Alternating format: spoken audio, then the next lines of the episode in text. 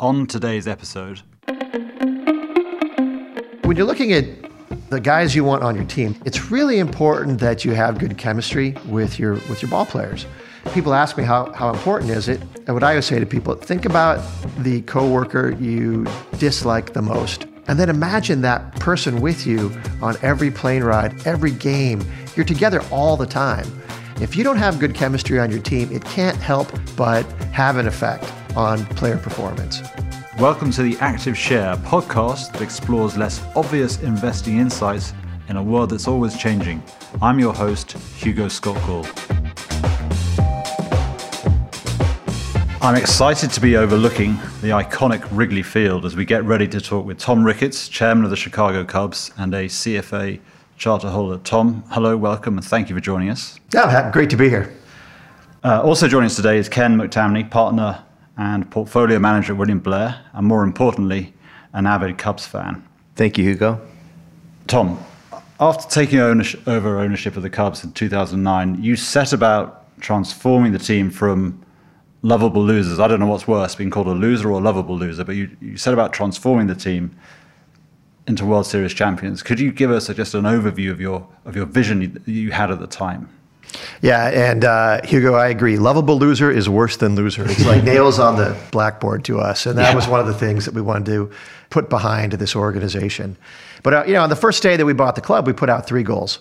Uh, number one was to win the World Series or win several World Series if we could. Uh, number two was to preserve and improve Wrigley Field. And number three was to be a better neighbor and more active in our community, both locally and in the whole city of Chicago. And so everything we've done since then, every plan, everything we've executed has all been to achieve one of those three goals. And when you look back at 2009, going into owning the club, we knew that's what we wanted to achieve. I mean, the, the ways we got there, we weren't sure yet, honestly. I mean, the, the deal was very complicated. It was a very long deal. Uh, it took a long time to get done. The, the work just to close was overwhelming. It was uh, my decision to hang on to the people that were currently in the in the big chairs here, the management team here, and then assess them after we got in. And you know, and that strategy worked out pretty well for us. So parts of the plan were very specific, I imagine, and parts maybe less so. But one of the things I've taken away from sort of reading research we've done is around recruitment. You seem to have a very, very detailed recruitment process. That seems to be something you really, really emphasize. Is that fair? Well, it, it, yeah, obviously the most important thing is people, and that, yeah, everyone says that, but it, it's just really true. Uh, you know, we we look at this. I look at my responsibilities as kind of split into the business side and the baseball side. Uh, fortunately for us on the business side, we had a very, very strong chief executive, Crane Kenney. Helped him with a couple different people on the management team, and then he filled it out. And they wrote the strategic plan that, that we executed against on the business side. On the baseball side, uh, spent a lot of time working with the baseball people that we had. I went to all the minor league clubs. I went to the, I sat in the draft room, really immersed myself with all the information I could get in order to be as informed as possible and to know what I want to look for and to know what we need to get better on the baseball side. So, in terms of recruiting, the most important thing that I can do is bring in the right leadership, the right management. And of course, in the business side, it was already here, so I didn't have to recruit anyone uh, effectively. But on the baseball side, it was clear after um, about a year and a half or so that we just we just weren't as progressive as other teams were, and just weren't taking advantage of all the metrics and analytics that other teams are using to get better. And so we were fortunate through a, a very quick uh, dating process to be convinced that Theo Epstein was the right guy for us. And so I hired him, I guess, seven, seven or eight years ago now. And that was transformative for the organization in terms of bringing in the right leadership at the right time to redirect our baseball organization to achieve higher goals. Uh, One of the things that stood out for me was when you were hiring on the baseball side, the emphasis on, on character. You, you weren't just trying to hire great players or future great players, you were trying to hire great people. Is that a fair representation? Well, absolutely. I mean, when, you, when you're looking at the guys you want on your team, now we're going down to the team level. It's it's really important that you have good chemistry with your with your ball players. And you know, people ask me how how important is it, and there's no way to quantitatively measure that. There's no way to say, okay, well, it's worth a couple games a year or something like that. But if you think about what I always say to people, think about the coworker you dislike the most. And then imagine that person with you on every plane ride, every hotel, every game, every you're in the shower, like you're together all the time. If you don't have good chemistry on your team, it can't help but have an effect on player performance. And so that leads to two things you have to think very thoughtfully about. And one is getting the right manager. I think a, a, good manager is someone who identifies the rubs in the clubhouse and addresses them in a way that keeps players focused on the game and keeps players away from distracting each other if there if there are distractions in the clubhouse. But you also have to you know, so a great manager. And Then you also have to make sure you have the right right players themselves. Before you sign a free agent, you want to make sure they're they're good they're good people in the clubhouse. Uh, before you draft a player, we do extensive analysis of what kind of uh, what kind of young man that player is. Is he a good teammate? Is he a good person? Will he be willing and able to get through all the ups and downs it takes to become a successful Major League Baseball player? How does he handle adversity? All those things add up. And so, not only do you have to get the right talent in the room, but you have to get the right personalities in there as well. Does this cultural aspect also lend itself to an analytic approach? And can you talk a little bit about how you go through that, that systematic rigor in evaluating character, culture, et cetera? Well, there are ways that people are trying to analyze character more analytically.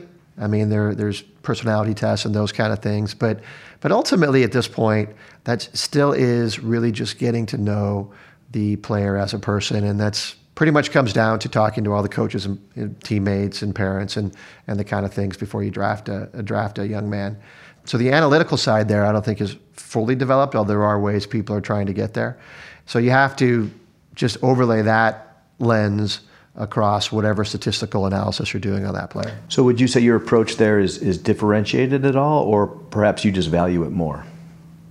It's a good question. I, I couldn't really speak to what a lot of other clubs do we say it's a high priority. I'm sure other people say it's a high priority. Whether or not uh, we are better at it, I couldn't tell you. I know that the clubhouse we have right now, uh, the core of guys have been together a long time, and they're, and they're all great young men as well as great players. So we've been successful at finding those kind of players. Whether we're ultimately better than other clubs, that's hard to say. Did you spend a lot of time in the early years from taking over, looking at other organizations, either within baseball across sports or even outside of sports, thinking, particularly when those organizations have had some kind of transformation, what, what can we learn? What can we learn across the whole business? Yeah, absolutely. So, you know, for example, when it was time to look for a new general manager, a new head of our baseball operation, I hired two different quantitative analysis to be done by two different. Uh, one was a a local guy who was a PhD from uh, Caltech or something, and he did analysis for us. And, and, I had another guy from the from the East Coast doing analysis to just try to take the success of other teams and put it into a quantitative framework that would allow me just to understand who was actually doing the best or doing more with less. If it was a small market team that was doing very well with a with a low payroll, I wanted to know that. If it was a large market team that was doing great drafting the right players and developing the right players, I wanted to know that. And taking out the individuals, just the organizations. Uh, I think that was you know that was definitely something where we tried to put a, a quantitative overlay on that process. Uh, away from that, there was a lot of qualitative discussions. Uh, during the process of looking for a new general manager, I talked to about 20 people who I could trust to have a discreet conversation and ask them a lot of the same questions about what they thought our organization might need and who would be the right person for us. Those were those were very informative. I thirdly, just going out and talking to other clubs. I mean, just going and sitting down with the clubs that we looked up to.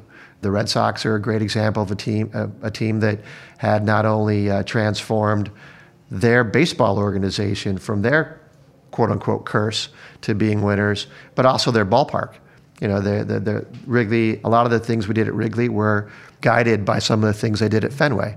So other sports organizations we looked up to, like the Giants and a few others, I went and talked to them too.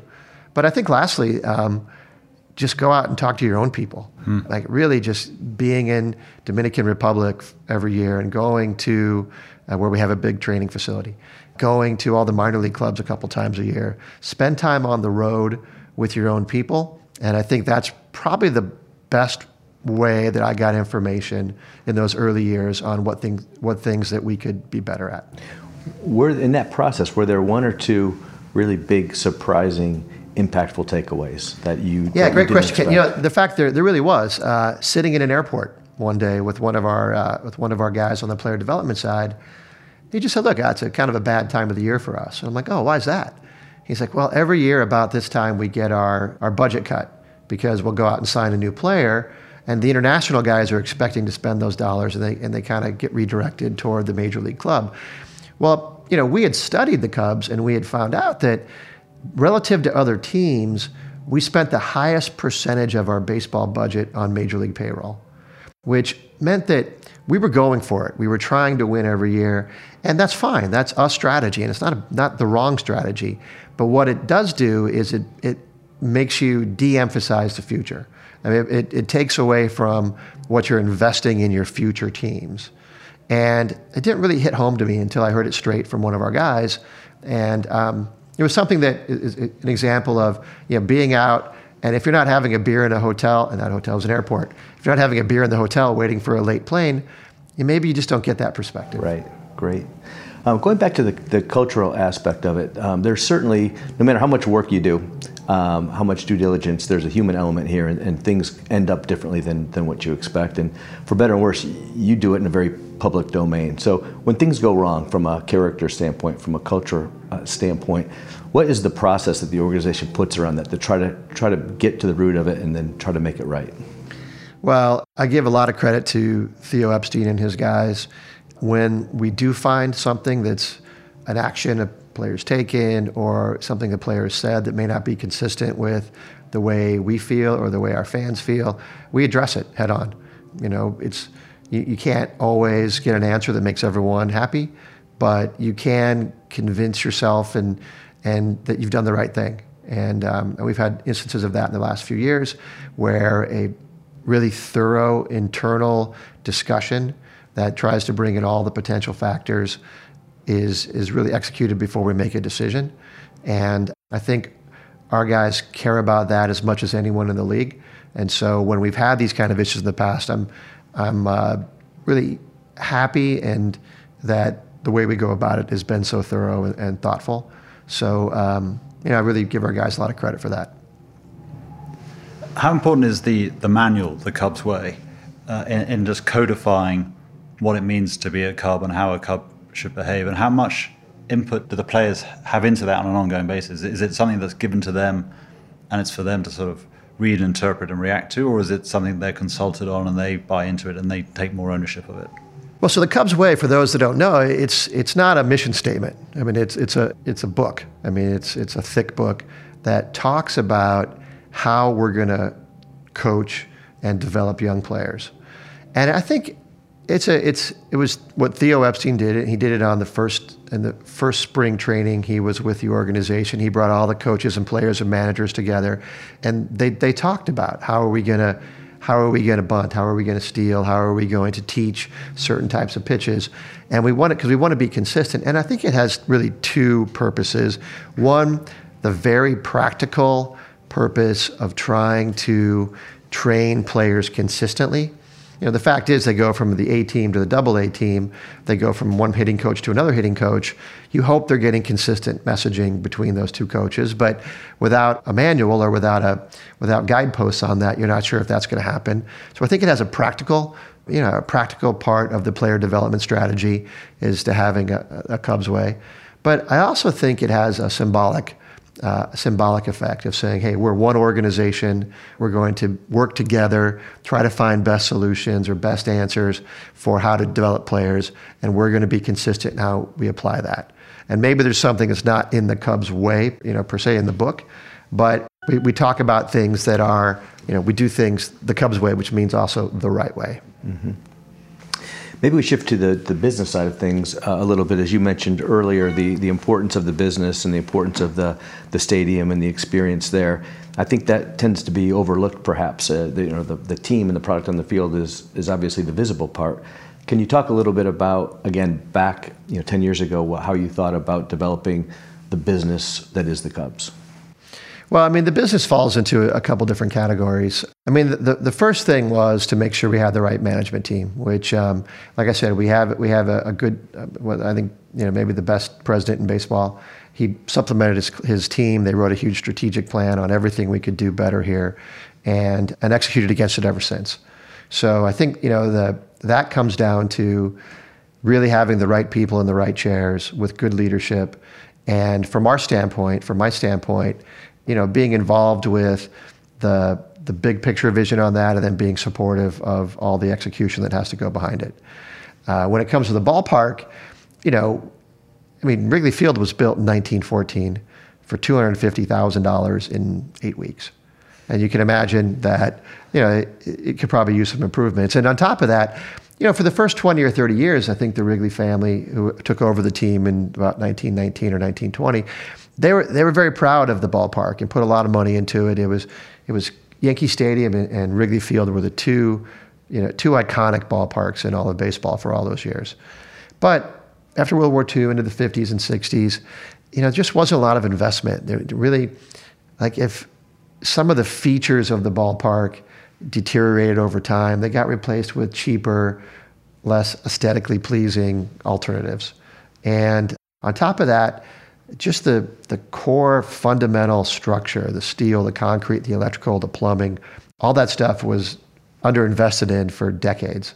So, from the ballpark standpoint, I mean, it was the first and foremost, let's make sure that this is going to be around for the next generation of fans. We want this to be built. And I used to joke, I want this to be the Roman Colosseum. I want someone to walk through here in 2,000 years saying, what the heck do these people do in this building? Because we want it to be that solid. And so, and we don't want to have the next generation, whether it's my family or whoever in 100 years, to have to go through what we just went through.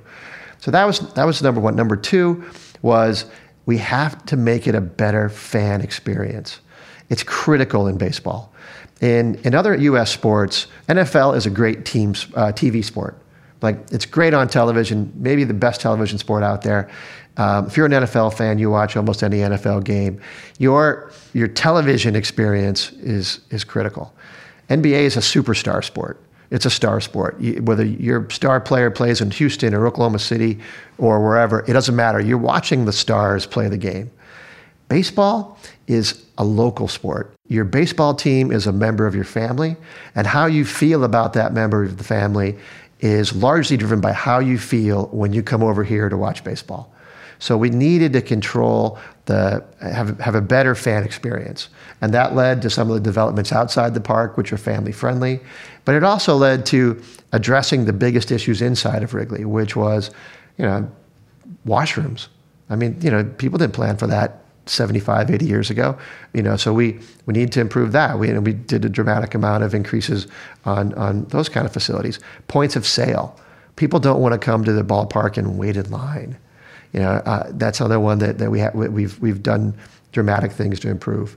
Like just tearing out a little bit. If someone wants to have a higher end experience, if you if you're a firm that wants to bring in your high end clients, you know, Wrigley didn't have that before. So we built in certain clubs that really address the, the kind of fan that wants to have an all inclusive ticket or wants to have just a, higher end experience. And we've also addressed the, the fan experience at, at the other end of the spectrum, too. We've built out all the extra facilities in the upper deck and made it a, a better experience overall. So, structure first. Secondly, it was about fan experience. But thirdly, and maybe what I'm, you know, maybe makes me the happiest, make it look nice again. Yeah. Like Wrigley Field, when you pulled up and you drove down Clark Street in November or December five years ago, what should be this beautiful ballpark that we're so proud of looked like an old parking garage. It, everything that fell off the outside got replaced with chain link fence. And uh, it just looked terrible. So we had this talk and we were this vision like, let's, I want Wrigley Field to be like that place in Europe where you're walking through the old part of some old city and there's, oh, and here's the church or the bridge or the palace. Mm. And people are just hanging around it because it's a beautiful place to be, a beautiful historic place to be. We have to think of that as our goal for Wrigley Field. And um, working with historical architects and, and other people, we restored the outside of the ballpark to look like it did in 1935, which is what we determined when it was the most aesthetically pleasing from the outside. So now when you come to Wrigley and look at it, you see how it was meant to be, and we're glad we could put that back. So, so all those things add up, and I'm, I'm really proud of all of our all of our hard work that we put into the ballpark. Sure, on a, on a day like today, it looks it looks fantastic. So looking forward a bit, uh, when you think about the digital world and the relationship you can have with current fans and future fans and expanding the fan base, the customer base, how do, how do you think about that? Whether that's doing more with content, which could be Cubs TV, or whether it's social media. How, how do you think about that? Sort of building a deeper, more intimate relationship with with the client base. Yeah, but and there's and that's a that's a very uh, I could go on about that question for a long time because it's a very important thing to us. I mean, the fact is that the way people consume their information, consume their media, is changing. You know, maybe 25 years ago, if you just got good newspaper articles about yourself, that was probably going to be enough. But that's that's not the way people consume their media as much as it used to be. You have to be in control of your story and your image directly. It's complicated a little bit by the fact that we have the league is also involved with managing you know your image, and we have to there's kind of boundaries on what you can and can't do. But I think our guys have done a great job of getting out ahead of it. You know, our new YouTube channel has I think 100,000 some subscribers, which that's a great place for us to tell our story uh, directly. And we can get a back, we can get a backstage pass to to seeing how a player gets ready for a game, or see the player in the off season and see how they live. And those are kind of things that fans want. They want more engagement. They want to know more. They want more context. Uh, I think um, that that's gonna that's that's a great development for us. Relatedly, part of the reason that we're excited about launching our own network, our own channel, is that we can get to our fans directly that way also. So that as, as Marquee Sports Network comes online next year, you'll see a lot more information about the things that fans care about, which is the players. And I think that's you know that's something that'll help us. You know, we encourage our players, we help them do what they want to do on social media. Uh, we trust our players. You know, they're, they're all very respectful and thoughtful young men. And in the baseball culture, it's it's not like other sports where it's it's okay to bring attention to yourself. You know, typically a, a baseball player doesn't try to raise his profile above the profile of his teammates, which is inconsistent with social media. And so what we try to do is encourage guys to be a little more active. And some of them, like these guys are funny. Like they have great personalities. They're very busy. So uh, you know maybe they don't have time to sit down and think about what they're going to put on Instagram that night or whatever. But so we try to help them a little bit. The league tries to help them a little bit, but we encourage them, and that's that's the best way really to get to your fans. A message from a player back to a fan is powerful and meaningful to the fan. Uh, so. So those those are kind of like the three ways we look at it, and and there's other little ways, of course, in the park. Um, you know, we do a lot too. So, so if you could go back time travel back to 2009, what would you say to yourself then? What, what would you say you're going to find this harder than you think? What, what, lessons would you want to share with yourself back in 2009? That's a good question. I don't know. I think that when I look back at 2009, the steepest learning curve I had was all about uh, local politics. I mean, just one would assume that we're about, there's only four ballparks in baseball that are privately financed, and we're one of them. One would assume that putting up a video board on a ballpark that you pay for yourself, and of course we we pay an incredible amount of local taxes. You think that would just be an easy thing to do, but in Chicago, nothing's easy to do, and so so there was a, a very very steep learning curve there, which you know we had a lot of delays. The city slowed us down in a bunch of different ways, but ultimately, I think we used that time well to make sure that the planning for Wrigley, once we got the project rolling, was ready to go, and we're, we're um, happy that we used that time wisely to make sure that the money we did put into the ballpark uh, was put together, put in effectively. So I think my number one learning curve was local politics. On the baseball side, you know, I, I don't know what else. Maybe the first draft, like I didn't understand very early on that we were really not spending a lot on our future. Maybe I would have suggested to our baseball guys that we set aside a little more, a little more of our resources to, you know, for the future as opposed to the present. But uh, you know, I think those are kind of like two of the things maybe I would have done differently, or I see differently as I sit here today. So this would be a good time to transition into the to the analytics um, of baseball. But a good segue, perhaps, before we get into the, the analytics of the sport itself, would be the analytics around around the business and your engagement with your with your client base and, and the fans and where that is today and, and how that is likely to progress into the future. You know, I, I think that uh, when it comes to analytics in baseball, I mean, it's it's uh, I mean, it's really changed everything. It started, you know, maybe you know, basically, you know, the, the box score was invented in 1859, and it was basically the main way of transmitting information about a baseball game. Still is today, and you know, then like you got to like the the 60s, a little bit of a little bit of technology was going in. People were starting to follow stats a little more carefully. 70s had a little bit more going on, and then uh, transformative was Bill James and what he started to do.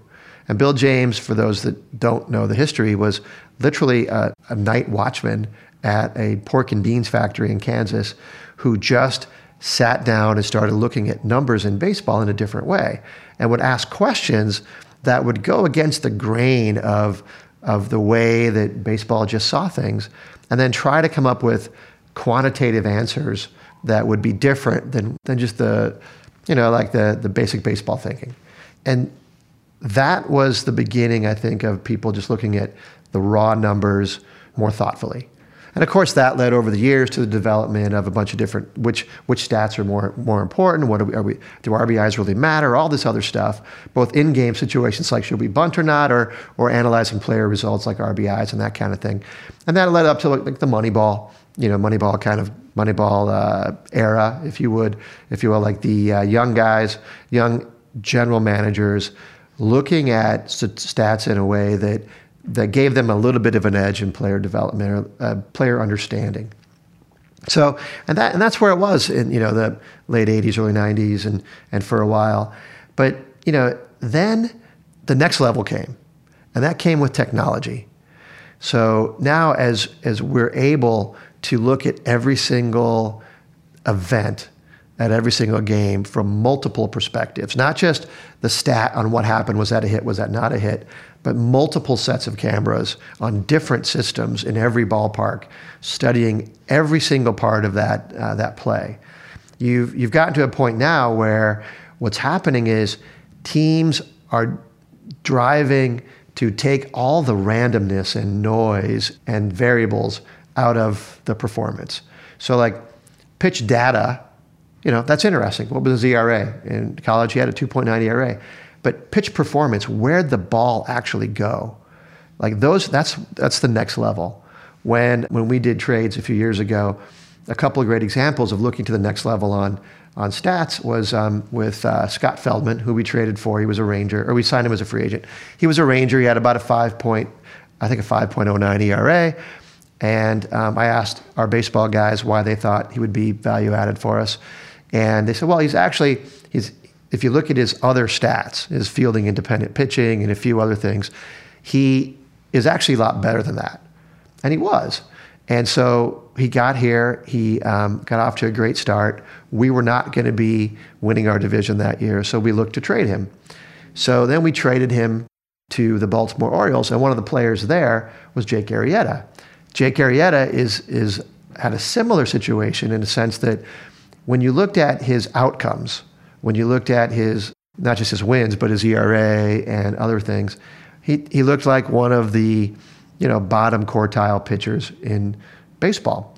But when you looked at his actual pitches, they were much better. So there was a discrepancy between what the quality of his pitches were, his pitch data, and, and the performance of his pitches. And that gave our team the confidence that, you know, maybe if we could bring him into our organization, there'll be an opportunity for him to work out whatever issues he has and, and get better. And so everyone is looking now beyond just what the stats say to what the actual event happened. You know, you talk about like exit velocities off bats or launch angles; those are very, very popular things. But now we can measure so much. So the, the real question now comes: All right, so now we have we have 12 full-time technologists here. The real question comes down to can we take all this information and make it practical? Right. As you move from the, the game tactics, I, I, guess, which is what we're kind of talking about here, the, the play on the field, to perhaps the, the training of, of the younger people in the organization or even the, the drafting and the recruiting. Are you able to apply that same technology at that level or is it not quite there yet? Some of it, yeah, it depends. Like a lot of it's camera based. There's cameras that we have that take 300 frames per second, cameras that we have that take 1,000 frames per second. The quality of those cameras won't be in every every ballpark. We do a lot of video, obviously, with of our, of the people that we're looking at to bring into the organization, but you can't quite get all the same data that you can out of a out of a player that's in your organization already. But you do the best you can. And how level is the playing field now? As you said, the the Moneyball era is is actually now you know been fairly well exploited. I would imagine. You've talked about some of the leading edge things, but my guess is the gap between the the leading edge and the lagging edge is probably narrowing across all of this through time. Is that accurate? Yeah, I think that's fair to say. I, I think that um, as different organizations hire from each other, you end up with ideas moving around the league fairly quickly. Everyone is committed to looking for that next the next thing, whatever that might be, and um, so I think you, you've what you know might have been like a, a, like a discrepancy or an arbitrage at one point. It's largely it's shrunk. Now that doesn't mean we still don't put money behind it um, we still are working very hard. There are some organizations that seem to have really outperformed in, in some of these you know newer models and, and newer strat- strategies. So people are always looking for what's what's next. But I would agree that it, the, the the difference between the top team and the bottom team has shrunk dramatically. You know, and there's just you know not as much edge as there might have been. So it leads one to wonder that um, potentially there's a there's a reversal of the impact of, of data and technology um, and analytics. You know, this combination of, of art and science, which is what we're talking about here generally, and, and we talk about that in our industry as well. Does it reach a point then where it's just table stakes and everyone does that, and then the art actually has you know increasing emphasis? You kind of go back to the future. Well, our baseball guys will tell you that they, they look at it as two lenses on the same you know, on the same telescope. You know, like they've got to like just get them. You look at both what you can see on paper and what you can see in person, in a sense, because no matter how much data you collect and no matter how much you can isolate the event you're trying to understand, there's still going to be context that can't be captured with a stat. You know, you talk about, you know, art and science and investing. I mean, you can look at any any one investment and see its performance over time, but but you really it doesn't give you the context of whether or not that was a good investment for any one individual because that's that's relative to other things that they may have owned or their their time horizons or their objectives. Anyway, so I think that there is there's always going to be room for someone who uses some judgment to add some context to the statistical analysis, and that's just because of the human nature of what we do. And how important is momentum? You, you can look at a player over his career or over the last two or three years and come up with with data around it. But how important is his recent performance, the momentum? You know, he may well be not performing at the level suggested by the average of the last three years, four years. How much do you read into kind of is he is he hot right now? Well, you hope you hope you don't, because if you're uh, if you believe in your numbers, then then if someone is having a uh, a bad week or two, there'll be some mean reversion at some point, and they'll end up with uh, the kind of results over the course of enough observations that that they'll they'll come back and perform better. You know, I think that's you know I think it's probably more psychological for players than anything else. There's a lot of studies that show that what you did in your last attempt doesn't have a lot of impact on what you do on your next attempt you know, we hope our guys don't let uh, a few bad days affect how they approach their performance. You know, there's a there's a there's there's a mental aspect to that. I think one of the things that we do, and I'm sure other teams do also, is we have a lot of we spend a lot of time on mental skills, as we call it. You know, getting players in to talk to some are former players, some are just trained psychologists, to get them to not worry about the exogenous factors that shouldn't affect their next at bat you know, get them to stay in the moment, you know, get them to think about what they're trying to accomplish at, at the plate the next time they get up and not worry about what happened yesterday or last week or if they had an error in the third inning. So we try to we try to make it so that momentum doesn't uh, doesn't hurt a player. Now, if a guy is feeling good because he's had a bunch of hits and he's really confident, you know, you can let that one run. But I think ultimately it comes down to training players to not let past results affect their current performance.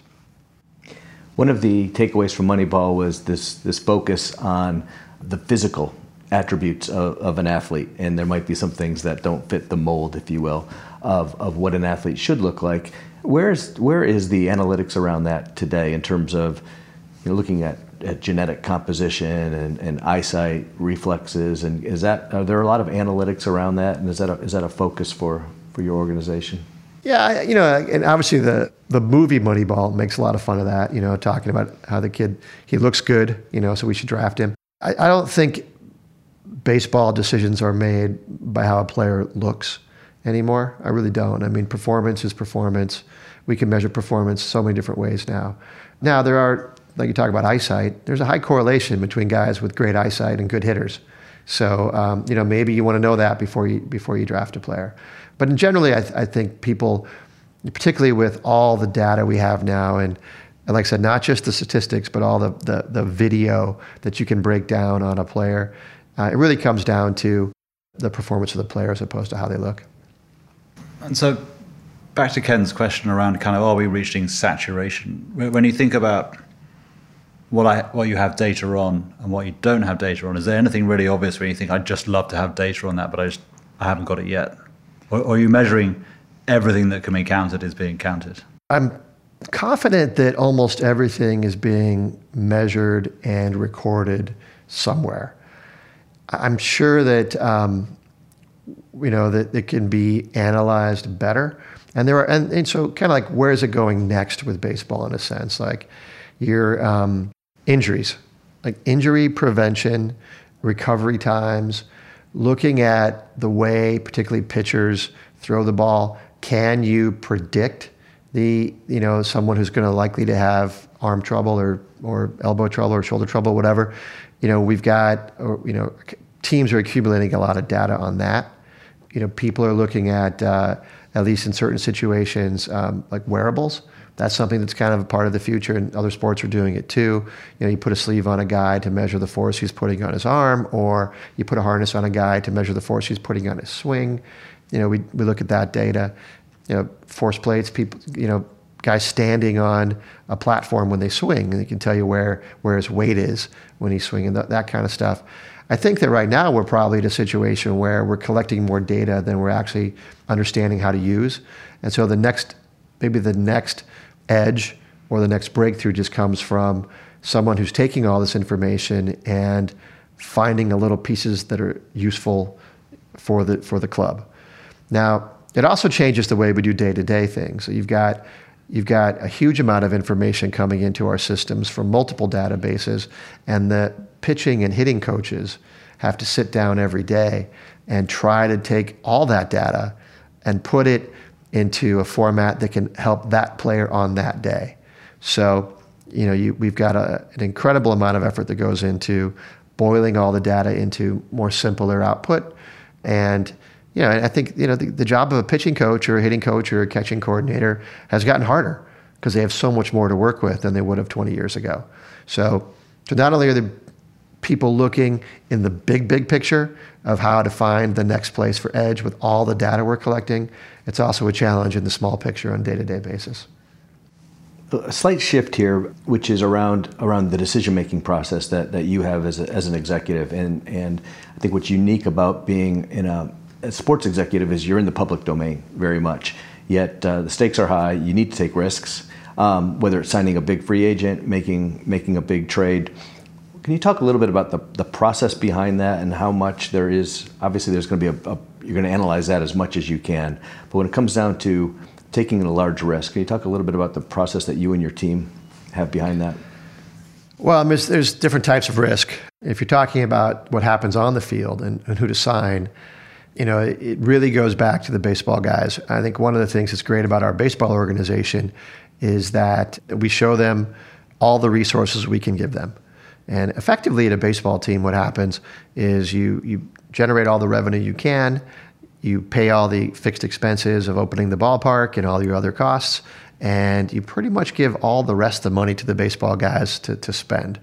And um, so they know, you know, they know what resources they're going to have financially. Uh, they should know what resources they have from a player standpoint in the minor leagues coming up, or they should know how a player is going to perform or how to expect a player to perform in, in the future. So, I mean, they have to make those decisions. Uh, you, I'm involved in the decisions. I talk to the guys. Uh, I get, you know, a little bit of time on everything that they do, but, but ultimately, it, it has to be the decision of the baseball organization what they want to do. And, and if, if an owner gets too involved, you're, first of all, probably making worse decisions. But secondly, you're kind of breaking that level of accountability. If you're going to hire someone and tell them that you're going to be judged on, on performance, and then you get involved with how they achieve that performance, then who's really responsible for the, for the results?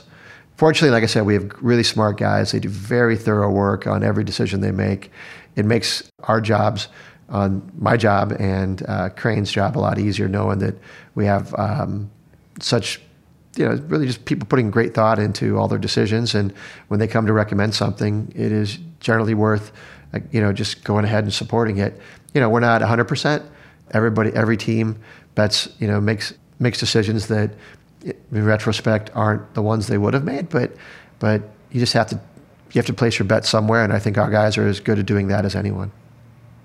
Tom, I think the, the question I want to ask you the most is what does it feel like to win the World Series? But before we get there, how did you feel during the infamous 17 minute rain delay in Game 7? Wow. All right. This, little, this is like a, it's kind of funny. You know, it's funny. That I was a couple days after the World Series, I had this terrible nightmare that we had lost the World Series. And I was sitting with, at breakfast with my wife, and I'm like, God, I woke up in the middle of the night sweating that we lost the World Series. She's like, Oh my God, you have post playoff stress disorder. and it was kind of like that. You know, it was very stressful. The way that game unfolded, you know, getting off to a lead, seemingly in control, and then things getting away from us there for a while. Those 17 minutes, my thoughts were consumed with uh, really two things. One, you know, I needed to go make sure all the family was good. I was hosting all my in-laws and everybody, so I had had to, had to check on everybody. But but really, the the thing that I thought about the most from the baseball perspective was, it's so hard to get to that moment. You know, you've got 30 other, you know, 30 teams. You have to have a great season. You have to have a great postseason. You have to stay healthy. You have to get lucky to be in the situation we were in to win in game seven and to see it get away. And should we lose that game, it would be one of the longest off seasons in the history of mankind. And I just didn't want to see that get away for the sake of our players, for the sake of our manager, for the sake of our baseball organization, and for the sake of our fans. To see that one get away from us would have been uh, really, really difficult. And so 17 minutes felt like 17 years, I think, pretty much for me. So. But you ended up with 5 million on the streets, five million fans on the streets around here. That must have felt amazing. Yeah, I mean that that's one of those things. Like you're you're going down, you know, in your open top open top bus.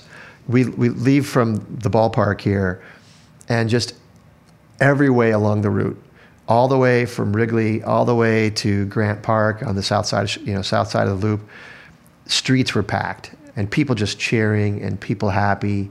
You know, we drove by. There was a little kid sitting on his parents' shoulders with a, a, a poster that said, "We did it, Grandpa," and it just reminds you, like, you know, that, like I said earlier, like you know, the baseball team's part of your family, and for all these people to give all this love for all these years and not get paid back, you know, it was just amazing to be able to be even a, a small part of giving them that payback and then having that you know, that rapturous celebration with millions of people, which people have said is the largest gathering of people in the history of the Western Hemisphere, and certainly the happiest gathering of people in the history of mankind. So it was just incredible. And uh, all I could think as we were going, particularly down Michigan Avenue, is, wow, who, who gets to do this? I mean, what, a, what an incredibly lucky, blessed person I am to be in a situation where I can be part of something this special. Absolutely. Tom, thank you very much for giving us so much time. That's fantastic. We really appreciate it. So thank you again. I don't. I'm happy to talk, and I'm good to see you guys, and you know, just hopefully you can stick around for the game. That'd be great, and we at William Blair extend our thanks very much. You're welcome. Thank you for listening to today's episode of The Active Share. To hear additional insights from William Blair Investment Management, visit us at blog.williamblair.com. The Active Share is available on iTunes, Stitcher, Google Podcasts, and TuneIn. For questions, comments, or topics you'd like to hear discussed, email us at podcastim at williamblair.com.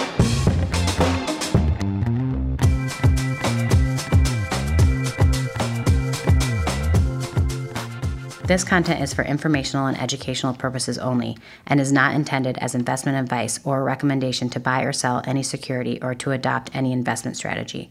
Investment advice and recommendations can be provided only after careful consideration of investors' objectives, guidelines, and restrictions.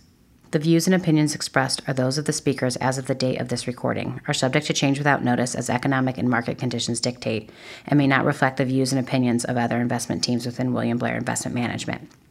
Factual information has been obtained from sources we believe to be reliable, but its accuracy, completeness, or interpretation cannot be guaranteed. Any discussion of particular topics is not meant to be comprehensive and may be subject to change. This material may include forecasts, estimates, outlooks, projections, and other forward looking statements. Due to a variety of factors, actual events may differ significantly from those presented. Past performance is not indicative of future results. Investing involves risk, including the possible loss of principal. Any investment or strategy mentioned herein may not be suitable for every investor.